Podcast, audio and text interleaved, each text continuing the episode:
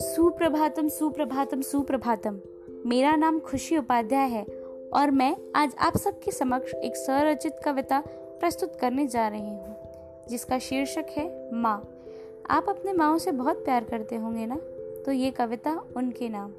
माँ, तू मेरे दिल की धड़कन है, तू ही मेरी जान, तुझसे शुरू होती है मेरी हर एक पहचान। तू जो न देती मुझे इतना प्यार तो न बन पाता मैं इतना काबिल। तू जो ना दुनिया से लड़कर मुझे देती एक पहचान तो ना हो पाता मेरा इतना सम्मान। माँ, हर समय मैं यही सोचता हूँ कि तेरा शुक्रिया अदा कैसे करूँ, पर हर वक्त मुझे शब्द नहीं मिलते थे। आज काफ़ी सोचने पर मुझे एक शब्द मिला है। आ माँ। मुझे प्यार से गले लगा ले। मैं तन्हाई में रोता हूँ जब तू मुझसे गुस्सा हो जाती है। मुझसे कभी जुदा मत होना, मैं तुझसे बहुत प्यार करता हूँ।